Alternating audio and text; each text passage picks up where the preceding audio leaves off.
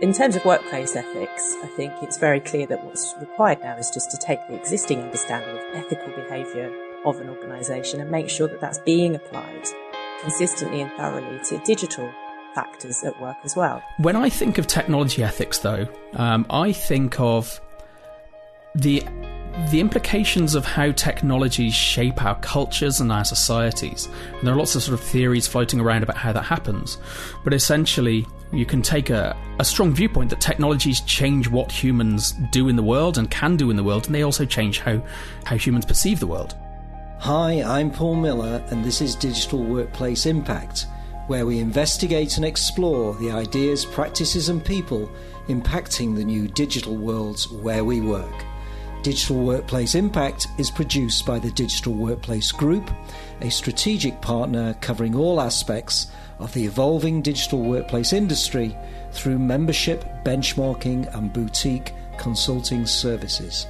For more information, visit digitalworkplacegroup.com. I'm delighted to be joined on the podcast today by two very interesting guests. The first is Cennydd Bowles. Uh, Cennydd is a, a London based designer and writer focusing on the ethics of future technologies. Um, he's worked with companies including Twitter, Samsung, and the BBC, and is a sought after speaker um, at technology and design events around the world. And his second book, called Future Ethics, is going to be released in September 2018. And my other guest is Louise Bloom. Uh, Louise has over 10 years of experience in the field of usability, human factors of digital working environments with some of the world's largest employers. Louise is currently studying physiotherapy in the Netherlands, and her focus is shifting, interestingly, from, if you like, digital interfaces to how to work with human beings in terms of physical well-being. And it's it's it's interesting to see somebody moving in in that direction. But Louise has been the lead UX consultant on various different digital workplace group projects up to uh, uh, 2017 and now offers consulting services insights and workshops on the digit what she calls digital workplace welfare so great to have you both on the podcast today Thank you. It's nice to hear your voice again, Paul. Thanks, Paul. My pleasure.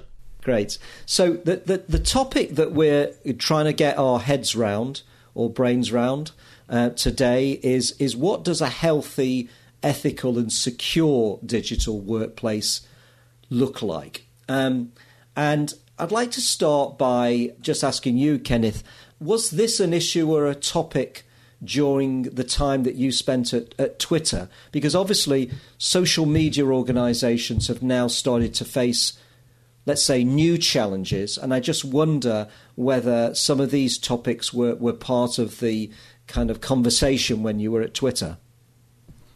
Yeah, I mean, absolutely they were. There were quite a lot of quite heated ethical discussions, um, not just around the ethics of what it was like to be an employee at that company and you know the digital workplace there, but also the impact that the company and its products were having on wider society. I mean, I joined the company in in about 2012, I think it was, and one of the main reasons I joined was because I felt that it was among a very, very few companies having a significant impact on global culture.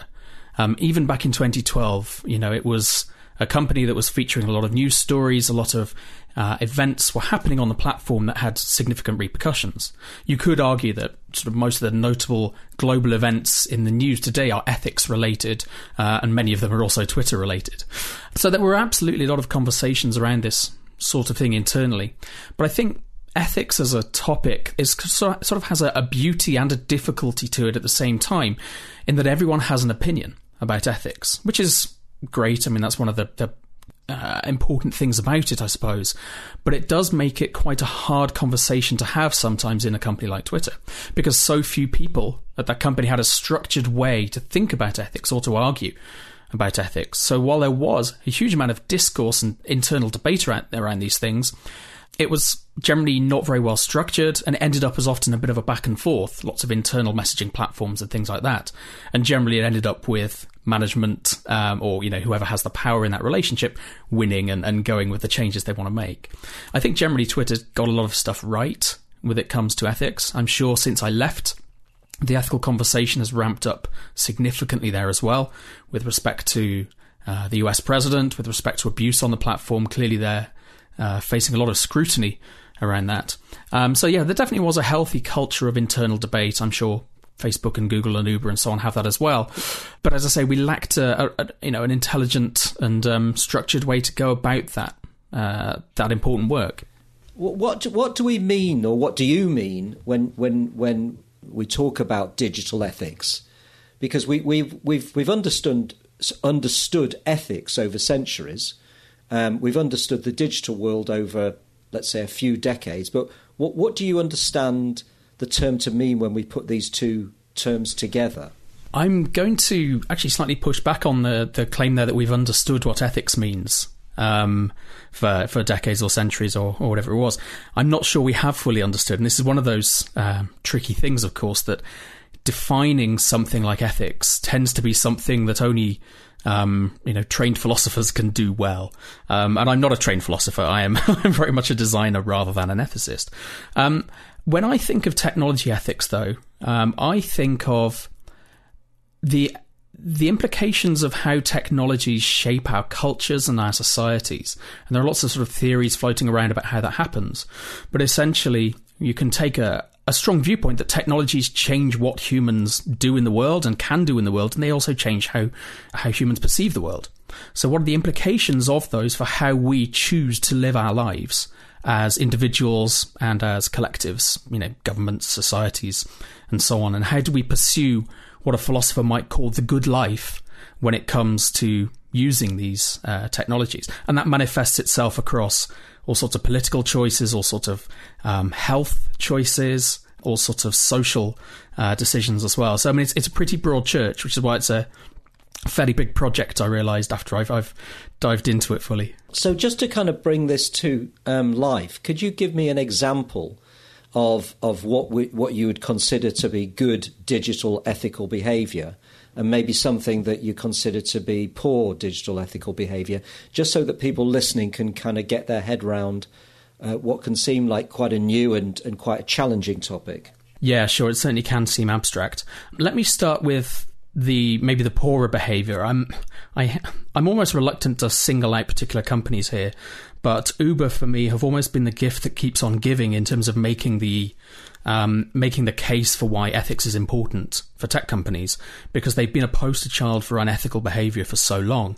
Obviously, they've had a change of leadership within the last six, 12 months, but prior to that, I mean, there were a, a number of ethical um, violations that they were involved in. They um, threatened smear campaigns against journalists. They tracked your device without consent beyond the level that was permitted under the iOS App Store guidelines. They are alleged to have uh, missed all sorts of obligations under their disability, uh, you know, requirements, uh, and so on. So they've been quite a clear case of not just unethical corporate behavior, there'd be plenty of that, but also unethical behavior manifested through the application itself. Uh, I mean, they, for instance, um, were, were, forced to admit that the cars you see on booting up the app are not actually related to the positions of, of real cars at all. They're there essentially to give you the impression of abundance in the in the environment, thus making it more likely that you'll push the button. So I think I, I, really hope they can turn it around. I think they're showing signs of doing that, but they've certainly been a poster child for poor ethical behaviour good ethical behavior, I think we're starting to see some of that emerge now. Um, actually, as, as in part as a reaction to GDPR, the new data protection guidelines, which are forcing uh, companies to reassess their privacy practices, for example. I've yet to see a large number of uh, uh, companies adopt those, uh, adopt ethical uh, principles that haven't been compelled by legislation, to be honest. So, coming up with positive examples is is uh, a little bit harder. I do think there are some some companies, companies like um, Fog Creek, for instance, headed by a chap called Anil Dash, who try very hard to make ethics uh, an important part of the way they build software and how they approach their market. Um, but that's still something I'm seeing mostly at the smaller end of the tech community. So I want to see more of that uh, spreading to the large uh, you know the large tech firms as well. So hopefully that will come in time. And Louise, um, uh, what I mean, I'd be interested just to know what what your um, definition, if you like, is of, of digital ethics, and and whether you have any um, particular examples that come to mind when you think of this is this is what you would regard as good digital ethical behaviour. I think from my perspective, what's really interesting is as the technology industry itself is struggling so hard to get its head around what it should be doing in terms of ethical behavior.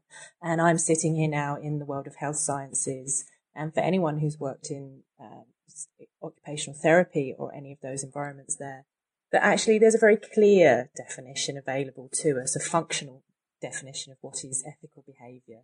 Um, employees and employers, when we're talking about digital workplaces specifically, have been responsible and taken responsibility for a long time since the days of the Industrial Revolution in ensure, ensuring that the workplaces they provide for their employees are safe and that they are taking efforts to make sure they understand the implications of the working environments and that people are able to safely operate within them without being caused harm. And really, I think it's quite simple to say, well, we take those ethical positions and we just extend them now um, it's taken a while to be able to do that, and that's something I appreciate. The technology itself has been changing, and we've never been in this situation before where people are using technology to such an extent. Some of the factors have taken a while to surface, such as um, chronic issues, and obviously more will over time as we continue to use technology more and more and more in our daily lives. But it's not. Um, I understand, Cennydd, that you're coming from a philosophical aspect on this, and you know, that it's an interesting point for you how the ethics and technology relate to each other in these emergent areas. But in terms of workplace ethics, I think it's very clear that what's required now is just to take the existing understanding of ethical behavior of an organization and make sure that that's being applied consistently and thoroughly to digital factors at work as well.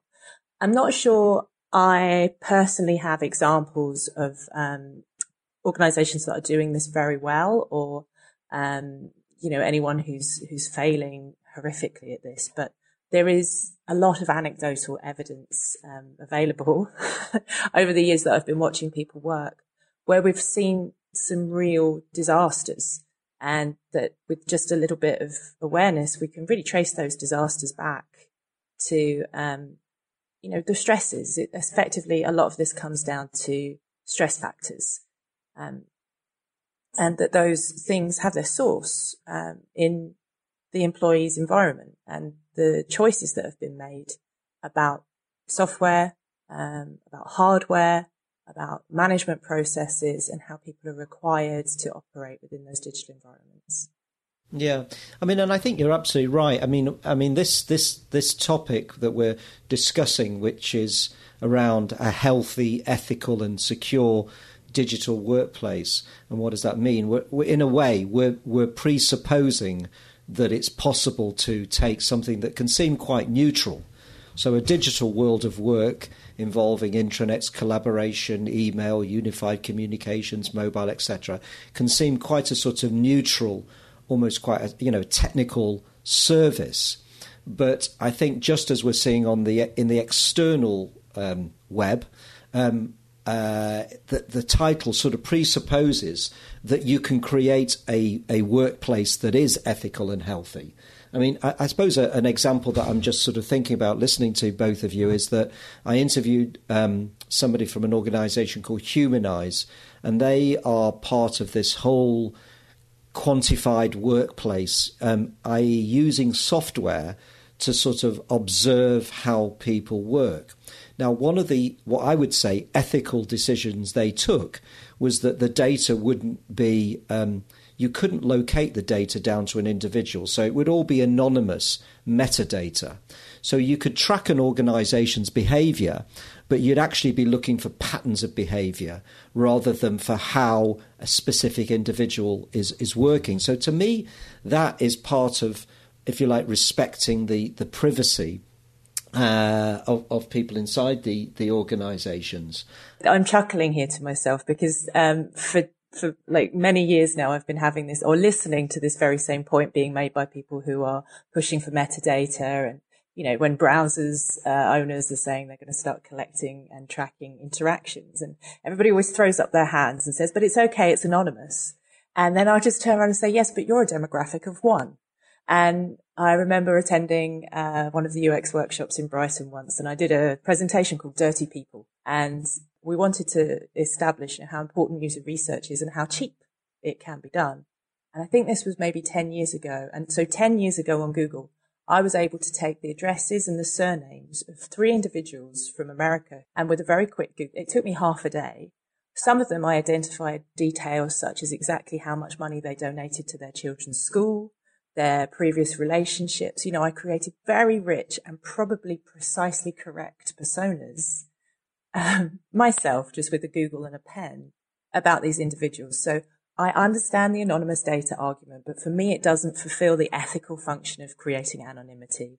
If you have sufficient data and sufficient cross-referencing, you can pinpoint any individual. If I can add to that, um, that's that's absolutely right, Louise. There's a there's an academic called Latanya Sweeney, who um, many years ago, actually now I think maybe in the, even in the 90s, found that she could re-identify anonymous U.S. census data um, of half the US population or of half her, her sample, given I think it was just the date of birth and the town in which the uh, individual resided. So the the idea of de-identification is often brought up as a privacy enhancing technology, um, but re-identification efforts are coming on apace. Um, Maciej Cegłowski, who um, uh, runs a company called Pinboard, made a joke on Twitter. So Uber had released some data sets, anonymized data sets of their trips. And they said, well, if you want the unanonymized data sets, just wait six or 12 months. It's, it's remarkable. And, you know, the marketing agencies have known this for years. There's been no naivety. I remember foolishly suggesting we ought to try and capture somebody's address for an O2 project on Facebook, and they laughed me out the room. They said it's okay as long as we have their phone number, we have everything we need. And so it's being used as a as a pacifier um, because there's such anxiety around the issue of data, and I think because and this is the burn is that the the regulation and the general public awareness of what's being done with technology to and without concern for the individual is really catching up with the technology companies. And that's why you're starting to see things like uh, I, I, I know we don't want to get into the, the, Facebook scramble, but it's happening right now. You know, that's why you're seeing the tech companies start to scramble for the hills, you know, rewrite their data policies and ask for your permission for things because people are angry and they're quite rightly angry and that they've been getting away with things far too long.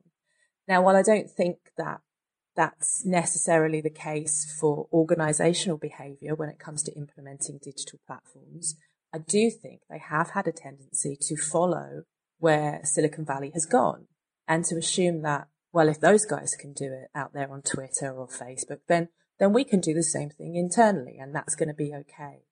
And I'm really keen that actually we flip that around and that these large organizations who have such influence over individual behavior and individual consequences can start to take the lead and say, all right, we see what you guys did out there and we don't like it. And we already have an established practice of taking care of our employees' well, health and welfare.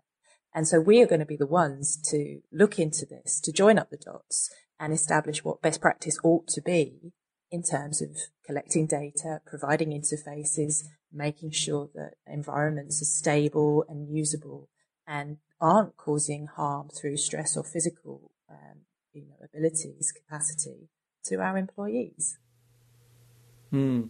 No, I mean I think that's a really interesting way of putting it. I mean we've we've talked, as you know, Louise, over a long time about accessibility in in digital services in, in the digital workplace. So the ability for people with disabilities to use the, the services and um, any decent employer would be would consider themselves uh, kind of responsible for providing equality of, of, of, access for people, irrespective of disability, and it's a legal requirement anyway. So, actually, and I think I've certainly seen um, uh, in the last couple of years as the external kind of politics around organizations has changed so much that organizations have become a lot more politically active and opinionated. Um, so you you know you you will see things discussed inside organisations, and that their CEOs will discuss things externally where they're saying, you know, you might want to not be part of climate change treaties, but we will. And, and they kind of nail their colours to the mast. And I think certainly if I look at organisations that I know quite well, like 3M, IKEA, Schneider Electric, their kind of policy of how they treat people internally would make them, I think, very strong advocates of a, what we'd call an ethical um, uh, digital workplace. And it's interesting what you say about, um, you know, the, the quantified analytics. Maybe I kind of got too seduced by the message, but um, you know, it was kind of like, well, we're, we're just tracking metadata. I suppose one argument could be that if you want to have an ethical digital workplace, don't track them at all. You know, it's just that you can come and work at Adobe and we won't monitor your activity uh, in that way. That's just not part of the way we work.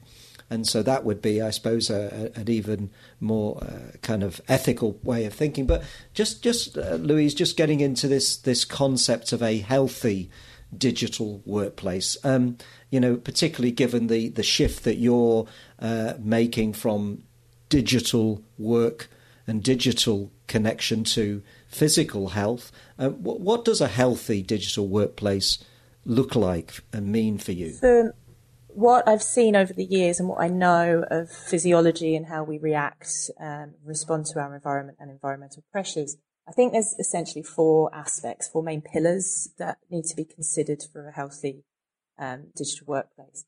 And one of them is, as you were talking about, the accessibility factors. So the, the freedom of movement, if you like. So there's a very physical aspect to doing anything on a daily basis. Whether we're interacting digitally, we're still using our bodies. And I think it's essential that a healthy digital workplace respects that and understands that people's movements are being limited in the digital space. There's all sorts of aspects to this issue, such as investigating technologies that uh, I think you had a podcast about this recently, you know, AI devices that allow people to interact digitally with more movement, but also the flexibility of being able to choose how you are moving when you interact with your digital environment, if that makes sense. And that's part of the benefit of a digital workplace is that it's very, very, it ought to be very accessible to everybody, regardless of their physical capabilities. Um, so that's the physical side. And then um, this will ring true, I think, with Cennydd and, and speaks very much to my work over the years as a user experience designer. But there's a cognitive aspect. And I think the advances that have been made, the greater understanding we have now of how humans' um, central nervous system, our brains and our bodies are working together, we have to recognize that cognitive loads create health situations too. There's an awful lot of evidence to support this. And the cognitive implications of a poorly designed digital workplace are massive. Um, you know, things constantly changing, things that are hard to understand, um, a lack of uh, ability to move around or create a coherent mental map. This all Steve Krug started this usability movement all those years ago with the great book Don't Make Me Think. That one message which taught us all very clearly the benefits of making sure that things are uh, that they create low cognitive friction. You want your employees to be able to do their work and not spend their mental efforts trying to work out how to do their work. There's a social aspect to working, which is easily lost when you move into a digital environment, particularly with automated HR processes, for example. Um, I think this is very important for the organisations to take responsibility and say, well, look, you know, we may have invested in this automated system, which is making, say, I don't know, uh, attendance um, easier to manage. You know, employees perhaps are clocking in, clocking out, or the system itself is automatically detecting their activity. We've seen this in, in many organizations. Um, but again, this tracking and tracing comes at a cost. And what you don't have in a digital environment that you do have in a face-to-face human relationship is the ability of the um, the organization to be responsive to the employee's circumstances. Um, perhaps there's an illness or a death in the family. It's very easy for a human to go to another human, explain their situation, and for that system to respond. But we all know from trying to interact with any kind of automated process that there's very little leeway um, and there's very little uh, flexibility in a digital system. And I think that can cause an awful lot of social stress um, around work when those types of things are happening. So there's a social, a physical and a cognitive aspect to examining, you know, the behavior of the workplace. But then there's also what possibly is the most critical one, which is the functional aspect. And it might seem to need to go without saying, but it's very difficult to interact with things that don't work properly. and we see and have continued to see that digital software applications, even the hardware itself, often fails to be fit for purpose. Um, you may be asked by your employer to complete your daily tasks using XYZ pieces of uh, the digital environment. But if those pieces don't fit together, if they don't, quite frankly, don't work, if they really are actually struggling to cope with the, the needs of the task, then on a daily basis, you're being frustrated and you're running the risk of, you know, being inefficient and therefore penalized purely because of a technical factor. And I think that is possibly the most important thing.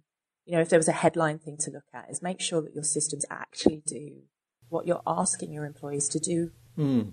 So you're seeing a, a, clear relationship between a healthy digital workplace and um, services that are user centered, um, that follow good UI, UX design, and and uh, Cennydd is is is is that how you would see a healthy digital workplace as well? Perhaps, but my view may be a little bit, um, little bit divergent from Louise's.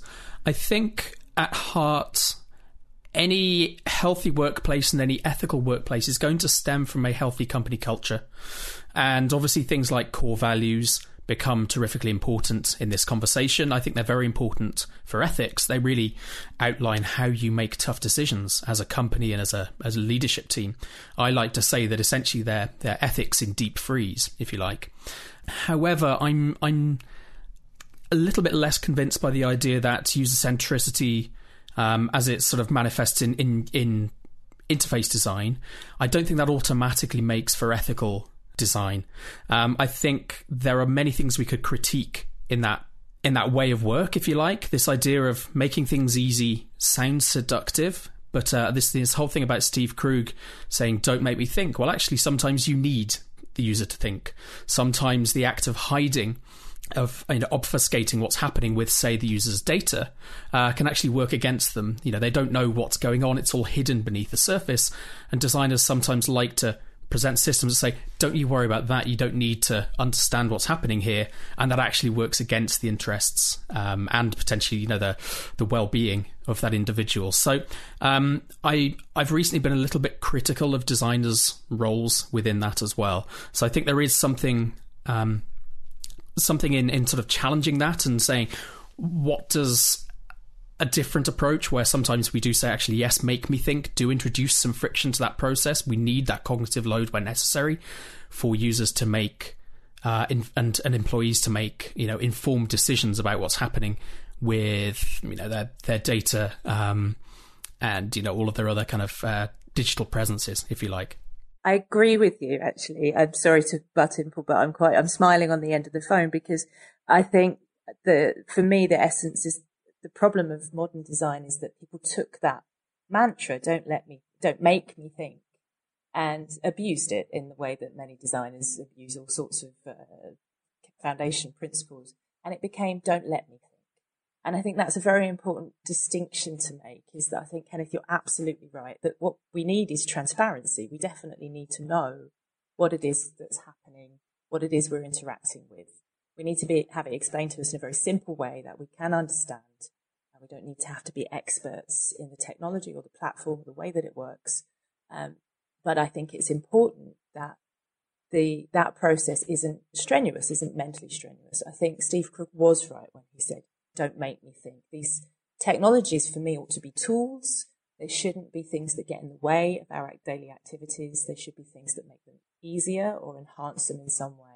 But I do agree with you 100% that modern design and modern usability design is frustrating and is uh, potentially very damaging, ethically wrong, because those lessons that we learn of how to stop users from having cognitive friction have been taken and used to prevent people from actually having any decision making process or you know having any choice effectively at all you know, we just hit the button because it's there. You know, everything's so alluring and everything's so obvious that it's um, it's very difficult sometimes in very seductive environments for users to be able to think at all. Mm. I, I, think if I can just chip in one good example here might be um, how it's become common in a lot of consumer apps to have an address book upload. You know, or welcome to the service, just tap this button so we can access your contact so we can tell you who else is on on the system. And that's become normalized and we go, oh, sure, and we tap the button. And, you know, when you think about that process, that's an enormous amount of trust that we're, uh, you know, requiring uh, the user has in that company. You know, up, up, uploading your entire family's contacts with all their phone numbers, their addresses, their dates of birth, completely unjustified. I think that level of trust, but it's become this this normalized, nice and easy, simple, usable. Push this button and we'll do it all for you. Things. That's the kind of ethical challenge I want us to rise to and say, well, actually, is that right for the user? Is it right for our industry? Mm. And I, am interested, and I mean, I put in the in the title of the episode a secure digital workplace as well, because I think there's, I, I think what people want in any digital environment is to feel secure. It means what people want in any physical environment at a, at a certain um, Maslow hierarchy of needs level. And and uh, but I think actually providing security in uh, both um, in a, in a cyber sense, but an environment that you feel safe in. So if you're working for an organization or contracting with them or whatever, and you feel that the environment and the digital ser- uh, uh, services that you're using are secure, I think there's something fundamentally um, beneficial to both the, the employer and the employee in that in that situation. And and I, I think the way that organizations deal with data, privacy, and uh, the is about the ethics of the organisation, as you said, um, Cennydd. You know the things, the, the kind of values that um, you know are sort of part of the organisation. And I'm just wondering whether you uh, each feel that a, if you like, a healthy, ethical, and secure digital workplace can set one organisation or employer apart from others, and and and why that is. Um, yes, maybe I'll, I'll, jump in first on that. I mean, I do think. Uh, I think those qualities absolutely do set employees uh, employers apart. Um, for me, it really comes down to trust, doesn't it? Because ethics and trust have a, a long relationship. Um, trust is really about keeping your promises. You know, you you give someone uh, information that could be used against you, and they trust that you won't that they won't use that information in that way. And of course, it has to be a good thing to trust your employers, to trust your, uh, you know, your manager and your HR team and so on, um, that you'll be treated fairly, that your data will be held, um, you know, confidentially and securely, and, and so on. Um, because it suggests to me that those decisions are taken seriously by the company. You know that you don't you don't get to uh, a level of security and a level of trust without actually putting in effort. So that shows to me as a potential employee that the company respects me as a worker, respects me, you know, not just in terms of the productivity that I can generate or the profit I can I can wrangle, but you know, me as a human, me as as someone with all sorts of, you know, interests and and and uh, you know, sort of human uh, dimensions beyond just what I br- what I bring to work. That actually that's valued. So I think that is uh, terrifically important. And of course, there's also uh, a question about how this manifests across generations as well. There's a lot of there's a lot of crap talked about the millennial worker, but it is uh, it does appear to be true that millennials do prioritize. Um, impact and values over some of the more traditional career ladder aspects that maybe previous generations have uh, have valued. So I think we are seeing a bit of a generational shift in what uh, potential employees want from their companies. So uh, this, for me, feels like an important step in that direction. I agree with you 100% about the the shifts in priorities for employment with the younger people is something I do a lot is work in alongside and with younger people and digital nomads you mentioned Bali earlier when we were talking before the conversation. So I spent some time in Canggu and some time in, and really, really just sort of embedding in with the people, these, you know, mythical digital nomads. And what you see is that you're absolutely right that their priorities for employment are things like freedom and prestige, but they measure prestige in very different ways. The idea of having monetary rewards um, is actually quite new in human societies. There's been lots of other ways of, you know, creating social status. And I think what we're seeing is a time when that money based drive is being disrupted and employers are going to have to start to shift and, and understand that that's if they want to recruit certain sectors of the population and, and the best talent, they're going to have to look at all the factors that they're presenting as an organization.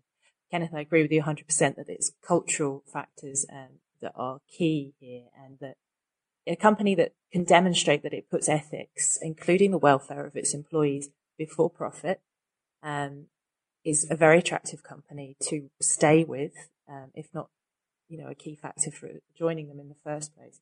I think as well that you've got to look at very, very um, realistic facts here. It's not just about ethics in the abstract of wouldn't it be nice if we could all, but we really are going to face a time soon when the implications of non-ethical behaviour, and obviously I'm fo- focused on the physiological health factors here, but there are many others, are going to start catching up with people.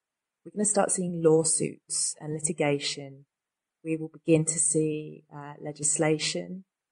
Um, the WHO in 2016 introduced in their global index of health uh, factors, they included burnout for the first time as a health factor.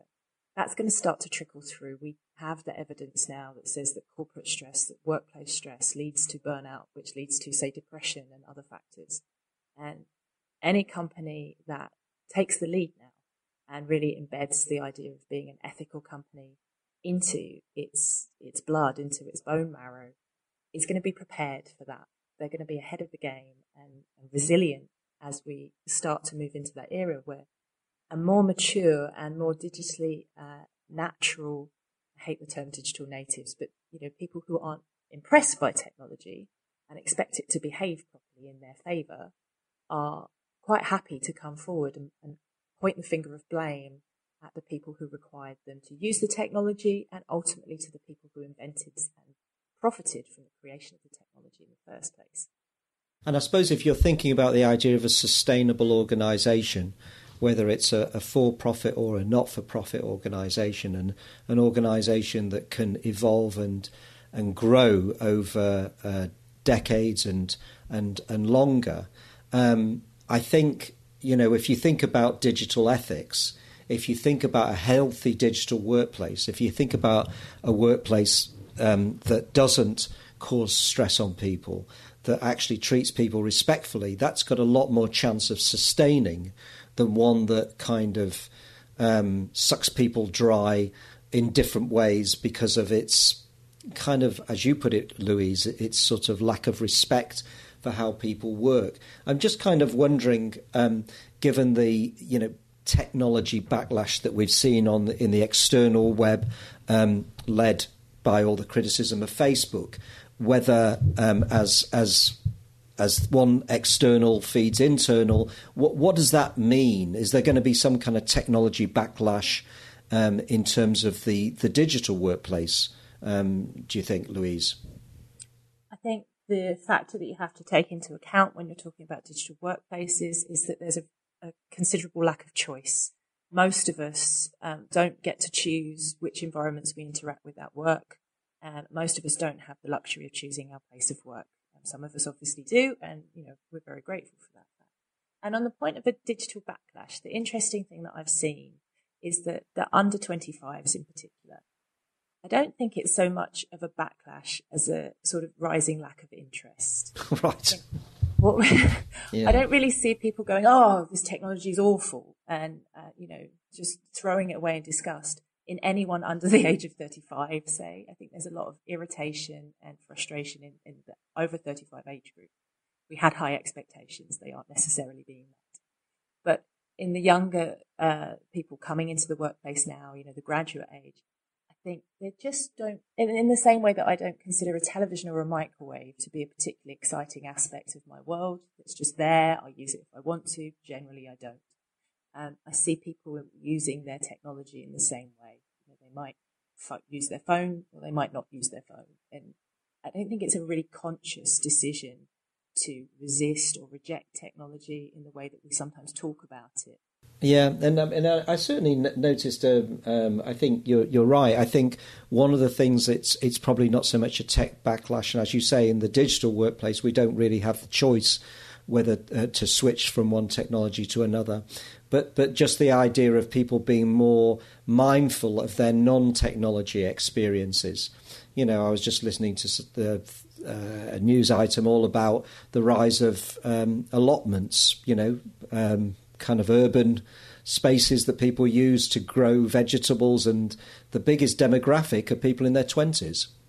So there's this rise of things that uh, people can do that don't involve technology. I do think that one of the things that that um, possibly we're seeing, and I'd just like to know how, if you like, your each handling changes in technology in your own personal life just as we come to a, a, a close. But one of the things I'm just kind of noticing is uh, uh, the idea of subs- sub- paying for services rather than just having things for free in order to get some more security around uh, the, the, specific service. But maybe, um, Cennydd, you could just describe, you know, in your own work, uh, is, is the way you're handling technology um, changing at the moment?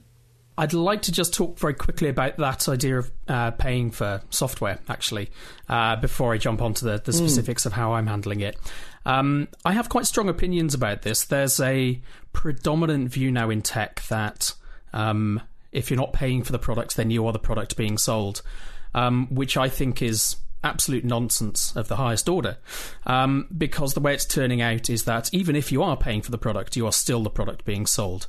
Um, if you go to watch a uh, watch a movie, you'll pay, you know, in London you'll pay fifteen pounds for your ticket. You'll still sit through 25 minutes of adverts before you get to the film that you've paid for. So I, I reject the idea that the only ethical technology is one that's con- consumer funded rather than advertising funded. I, I, I think there's a lot of um, nonsense said about that particular uh, angle. With respect to my own handlings of technology, it's difficult because I'm primarily a writer at the moment, and this is my particular topic. So I have to be connected to it. So I find it hard to separate work and life in those ways because I'm constantly thinking about this topic. You know, I'm fortunate that I set my own schedule. Obviously, I, I try to splice in good non screen time, particularly uh, now we're in May. Hopefully, the weather will start picking up. I'll, I'll find an excuse to get out a little bit more. But like everyone else, I I don't think I do anything special. I have a panic detox every now and then. You know, I, I, move things into folders to make them harder to access. Those those seductive apps. You know, I turn off my devices and I remind myself that the sea exists and all that sort of stuff. So I don't feel entirely representative. Um, I think my habits are, are just as bad if you like, as as the general public's, but potentially a little bit worse because I'm having to write about this particular topic. I think once the book's out, book's out, hopefully I'll be able to make um, you know a slightly more healthy change. Sure. And um, how about you, Louise? I think as Cennydd says, I'm not representative of my demographic. Um, I've always been very comfortable with technology, and as such, I'm very dismissive of it. So I tend to insist that the technology works for me, and if it doesn't, I might hurl it at the wall or just let it die and just go and find some alternative means of doing it. I think one of the things I've noticed over the years of interviewing users is that sometimes I felt like I was in a therapy session with them, and that there's been a lot of anxiety from my own generation and older about being embarrassed to admit that something isn't working, um, you know, that they don't know that something is difficult to use. And so people would often pretend to be fine with the technology and keen to use technology where it wasn't necessarily appropriate. And I think that's not true with the younger generations anymore. They they aren't embarrassed. They just you know they quite openly talk about how awful things are, how they don't enjoy something. Um, but for me, technology, I try and keep it to a tool. Um, and I, I like to let myself get mad at the technology when it's the technology that deserves my anger. Um, for, I mean, for example, if I'm trying to text someone and my predictive text is going all over the place and I'm becoming frustrated, it's very easy to feel frustrated with the conversation. Um, I try and prevent that from happening and recognize that it's not the person that I'm trying to communicate with that's causing me the frustration, but these tiny keys that don't fit my left-handed thumbs. Um, more than anything, I just try to put it down. I let my batteries die. And I've been fortunately guided on this by being exposed to so many people so frequently who are not of my generation. Um, the people I study alongside are school leavers and they study from books and they use pens and paper. Uh, they go hiking, they ring each other. And, and even my own children said they, they made the rule that there's no phones at the table. So I think we are part of a generation that became very seduced by the opportunities of technology and very and we fetishized it. You know, we wanted to do things with these devices, and I'm glad to see and to be led by those who are much more accepting of it to just let it go. Absolutely, and um, that's a great um, note to to close on. And well, I think we've we've kind of firmly put the idea of a healthy, ethical, and secure digital workplace on the map. Um, it's something to aspire to. It's something important, and I think um, thank you so much, um, both of you. Thank you, Cennydd, for your for your contributions, and to you, Louise, for your contributions, for providing such fantastic insights and examples about this important and emerging area. And it's been a delight to have you both on the show today. Great. Thank you very much for having us. Digital Workplace Impact is produced by the Digital Workplace Group, a strategic partner and boutique consultancy supporting more than 100 leading businesses and public institutions to advance their intranets and broader digital workplaces through benchmarking, research, and practitioner expertise. If you'd like more information, visit digitalworkplacegroup.com and thank you for listening.